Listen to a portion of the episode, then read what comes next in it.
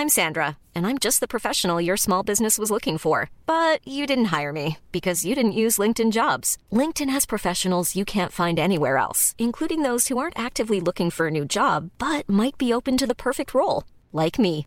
In a given month, over 70% of LinkedIn users don't visit other leading job sites. So if you're not looking on LinkedIn, you'll miss out on great candidates like Sandra. Start hiring professionals like a professional. Post your free job on linkedin.com/people today.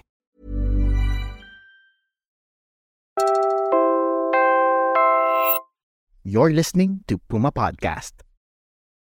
Hi, I'm Marco Azurin, Puma Podcast for Teka Teka. Mental health is a universal human right. This is the theme for this year's World Mental Health Day. With most adults spending a third of their day at work, company leaders and managers are responsible for defining a work culture that protects employee well being. In the podcast, The Imaginable Workplace, Haraya Coaching Culture Practice Lead Jen Horn and Puma Podcast CEO Carl Javier explore broader issues about work, helping organizations willing to transform their systems. This World Mental Health Day, we'll share a snippet of their conversation with psychotherapist Patrick Gamo and human resource business partner for Zuellig Pharma, Jen Garcia. Hi, my name is Charles Patrick S. Gamo, but you can just call me Patrick or Pat. As a psychotherapist, what I do is I provide clinical interventions to clients. I normally work with people presenting with mental health struggles and issues, uh, both diagnosable and non diagnosed. So things like vocational discontent, or occupational stress or major depressive disorder or generalized anxiety disorder or any manner of anxiety disorders. If we were to describe what mentally unwellness looks like, it's when a, a person is easily overwhelmed or is overtaken by all sorts of uncomfortable or intrusive thoughts and feelings. When a person who is mentally well would normally be able to parse that or compartmentalize that. Not not neglect it or not ignore it but just you know put it in its place whilst at work. A person who is mentally unwell will allow that to kind of like seep in and it gets in the way of them being able to interact with other people gets in the way of how productive they can get. As pat said diagnosed and undiagnosed many Filipinos can still be faced with mental health challenges, diba? And in another report in 2021 by mental health company Mind Nation, um, they found that 53%, so more than half of 6,000 Filipino workers surveyed had experienced mental health challenges during the pandemic. And nearly 25% of them considered quitting their jobs because of those struggles, right? You know, those challenges included weekend focus, difficulty sleeping, uh, low levels of confidence, and less pleasure in the things that they normally actually enjoy. And all of these contribute to reducing their productivity at work. I think it's no coincidence that we have all of this and we have the great resignation. The thing though is, this also provides us now with a real data driven approach. Yeah. And you know nga, with those stats, parang it becomes really harder to ignore and it becomes something that leaders will have to deal with talaga. Have you noticed, like Jen, before, it was so normal in workplaces for people to say, ay, nadidepress ako eh. And it was a non-clinical sort of just word thrown around. But now, people are much more careful in their language use. Yeah and it's more of okay how do we actually want to talk about this and how does it impact the quality of our lives the quality of our work. And then also you know in the philippines it's less commonplace than for us to talk about mental health and therapy.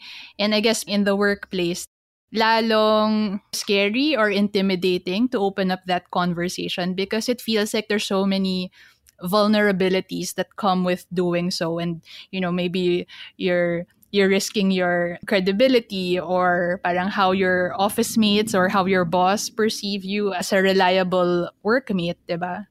So what can we do about it? Well, to get to the point nga where we can have effective mental health support at work, the first step is to remove the stigma.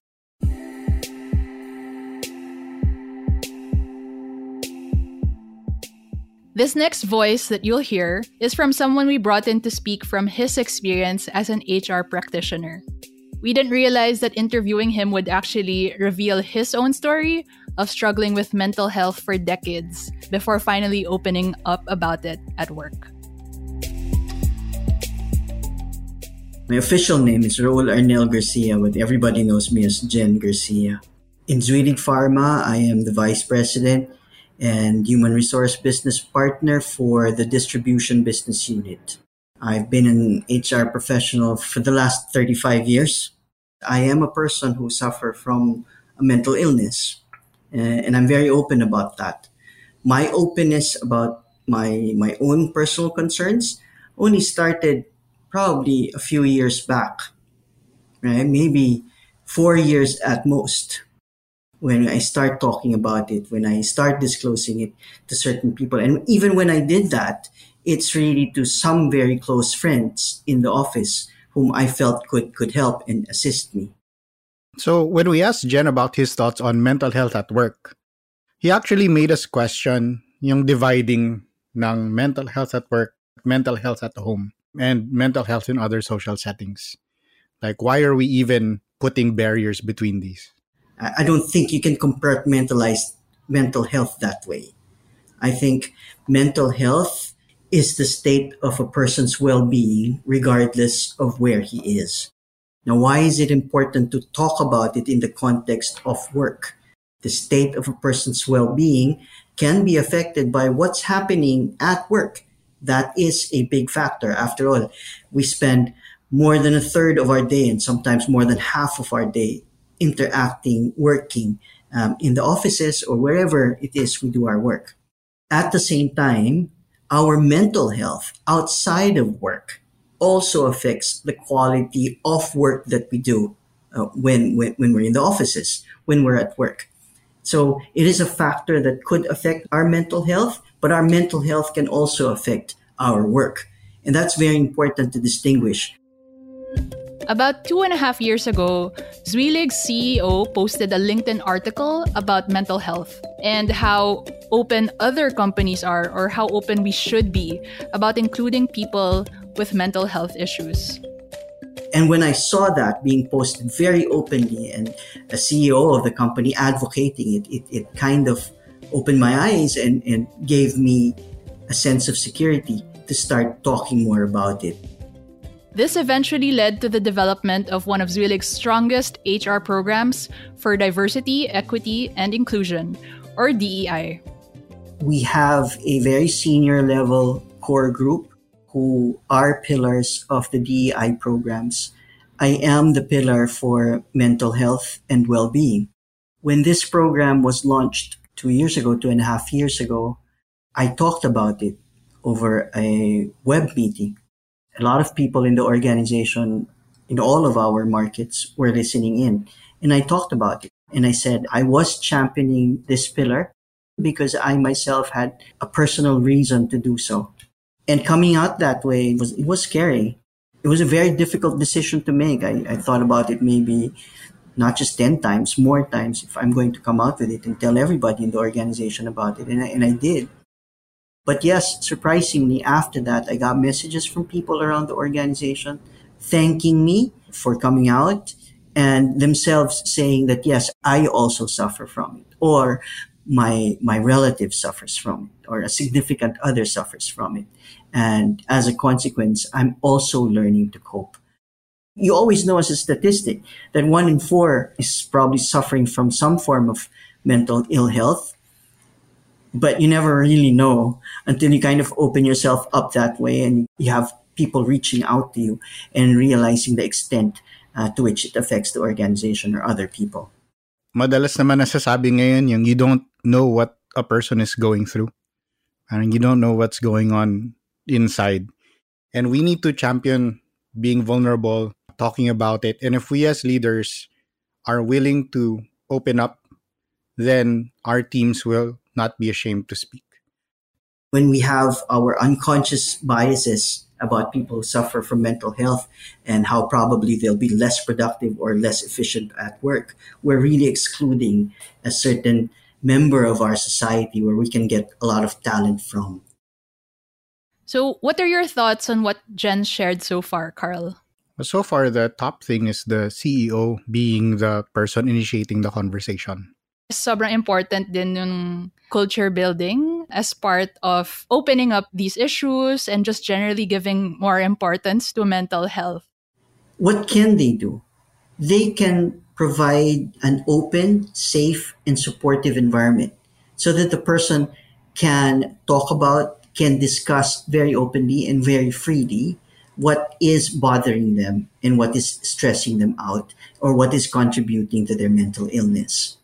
And then providing and, and allowing that person to seek that help uh, from professionals who can absolutely give them solutions to their issues. I think that's what should be clear in the minds of managers.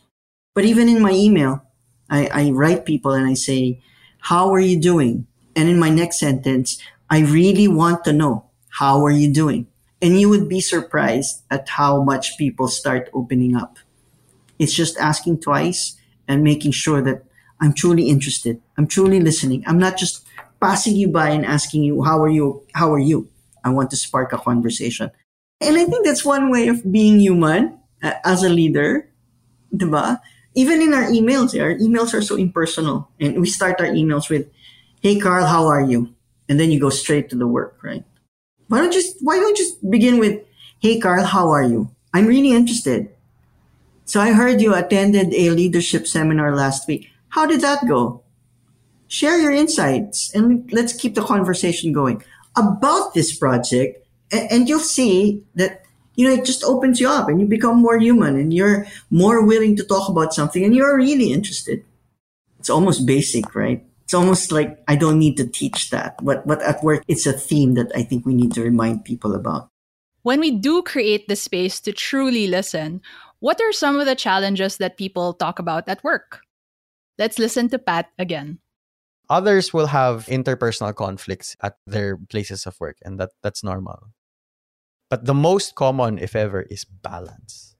They're all struggling with balance. It's either that or vocational discontent is the simplest way I can put it. They're in the jobs that they're in, but they don't actually like what they're doing. But they felt trapped or felt forced to do it because of different circumstances. So if it's not an interpersonal concern, it's discontent with their life situation or with their work situation because of either lack of growth or it's not aligned with their values or it's that they lack balance they're overly stressed or they've overinvested themselves in work and it's everything else has again has fallen by the wayside. Diba Jan, we joke about the yoga sessions and the meditation apps and all of this like mm-hmm. wellness initiative mga nagsisindi ng kandila sa opisina ganyan but you know these aren't as effective as one might think and we've had this conversation before, like uh, in our episode with Vina of Taskas, where we need to go to the source of the stress, not just managing the stress. Yeah. Sobra, Carl. So let's listen to Jen Garcia sharing more of the questions that he asks himself in his work in HR with Zuellig about you know, how might we design less stressful and more meaningful experiences for people in the workplace? We already know what it is at work that stresses people and could affect their mental health. And really, that's the job. How we design the job. How meaningful is the job? how much feedback does the job provides so that the individual can take ownership for the results of the job the task variety do i have enough variety in the work so that i can use and maximize all of the skill sets that are available to me right the effectiveness of the organization am i getting the right support from my managers are my peers providing the right support those are the things that really impact mental health? Is the workload correctly distributed? Am I overworked? Do I have the right tools so that I can cope with the work? That's the work that HR professionals should be doing. That's the work that managers should be doing. I'm not saying it's not important to have all of the other interventions. It's also important. But if we spend majority of our time looking at the job, looking at organizations, we'll spend less time in putting in interventions and cures afterwards, right? So it's great that you know Jen Garcia classifies three levels of intervention. He actually gives us like a framework that we can use for providing mental health support at work. The first level of intervention looks at designing more humane jobs and organizations. Look at the jobs, look at the organization, design it in the way that it is more human, design it in a way so that people find meaning and purpose in their work are able to have meaningful relationships with the people around their work, right? That's the first intervention. The second level looks at providing team members with some foundational tools and knowledge to help themselves manage their own stress and mental health. Here are some questions that Jen suggests we should ask ourselves and our team. How do I manage my own stresses? How do I balance my work and my family? How do I balance relationships outside of work?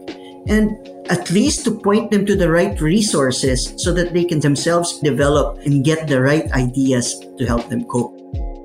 Once you have those two levels as a foundation, then you can think about the third level, which are the more visible or performative interventions, the things that can help alleviate other stresses. The last intervention is where you put in programs in place. There's nothing wrong with mindfulness sessions there's nothing wrong with guided exercises because it really does help to ease stress. There's nothing wrong with that. There's nothing wrong with expanding your HMO coverage to cover mental health. There's nothing wrong with expanding your leaves coverage to have not just sick leaves, but mental illness sick leaves as well. There's nothing wrong with that. But I think that's the third level of intervention. If we can focus on the first, it'll be great right? If we can cover the whole gamut, that's even better. I think central to this whole thing are people managers. Leaders define culture, really. It's almost as if their own assumptions, their own beliefs as leaders define organizations. So if we're talking and we're having conversations about mental health in the organization, it's very important that leaders mirror that and are examples of those conversations. And it can start as simple as asking people how they are, how they are really, and to be sensitive enough to sit somebody down and spend some time um, to talk about it. That's the informal way, and to me, the best way of building culture.